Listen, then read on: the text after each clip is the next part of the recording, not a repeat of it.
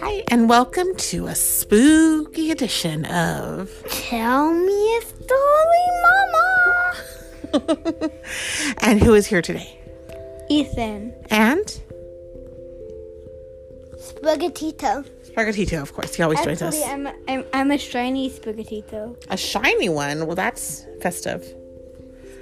No, like a, sh- sh- a shiny Pokemon and like spe- special Pokemon that have like different colors than usual. Mm, that's still festive. Yeah. Okay. so we're going to read a book called I Will Read to You. And guess what? I read to you all every time, right? And This is written by Gideon Sterer and illustrated by Charles Santosa.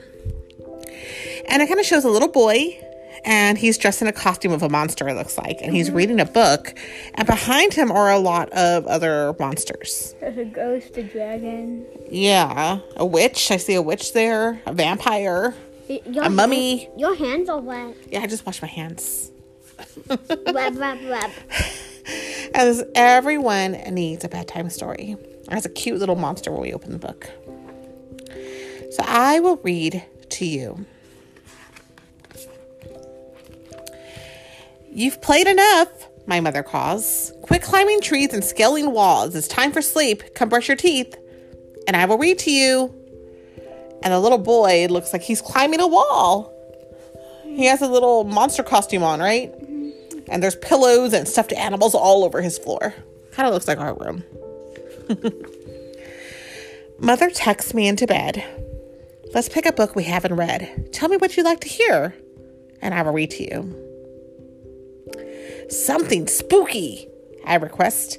I like ones with monsters best. Are you sure? My mother asks. Then I will read to you. As we read, the moon appears, a golden glowing ghoulish spear. Then a howl fills my ears. The stories, they are true. I listen close and hear a bump, a roar, a growl, a hoot, a thump. Shouldn't they be all in bed? This noisy, sleepless crew? So he's in bed, and there's an owl in a tree and a nice bright moon. Who texts texted Beast? Who cares for them? The little boy's asking his mama. My mother sighs. Oh, not this again. No one does, for beasts are beasts. Now can I read to you? But they need love and comfort too. How would you feel if it were you? I rise and take my mother's hand. I know what we must do. So, what does it sound like he's worried about? Like, um, if the beast beast feel comfortable or not. Yeah, he's worried like who he has a mama to read to him, so who's reading to the monsters and beasts? And he's taking her out the front door, it looks like. We disappear beneath the trees as thorns and branches scrape our knees. Mother tells me, Go ahead, I will follow you. And it looks like they live near a big forest. And they have their flashlights and they're going into that big forest. I do not know if I would do that myself. that seems kind of scary at night. Yeah. On we go, and farther still, until we reach the highest hill. Worry not, my creatures dear. I am here for you. He's calling out to all the beasts. Come all vampires from the crypt, crept through the mist and shadow slip. Curl up cozy in your cloaks, and I will reach you. So he's calling all the vampires out because he wants to read to them. That's nice. That's nice. Skeletons unearth your bones. There's no need to be alone. Rattle forth across the stones, and I will read to you. So it looks like all the skeletons are coming out now, too. And all happy. They're happy. Someone's going to read to them. And one's funny. Soar now, dragons, fill the sky. Can I share a lullaby? Tuck your tails and rest your wings, for I will read to you. And all the dragons are flying. Gather ghost, float this way. Now that dark's devour day, open up your haunted hearts, and I will read to you.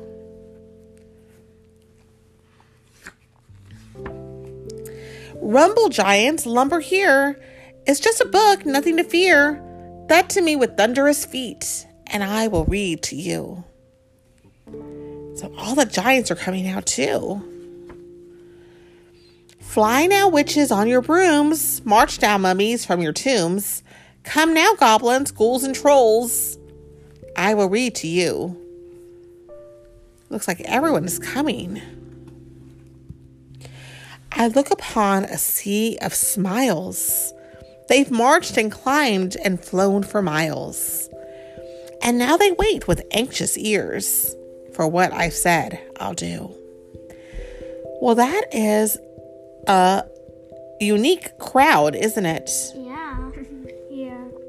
What would you feel like looking at all of those faces? Mm, I'm nervous. Nervous. They all look happy though. They all it looks like they all want to be read to. They're waiting for a story. As I began, they close their eyes and snuggle up. It's no surprise, for books and bed go hand in hand. This I know is true. Pages turn, they sigh and snore. A thousand creatures, maybe more.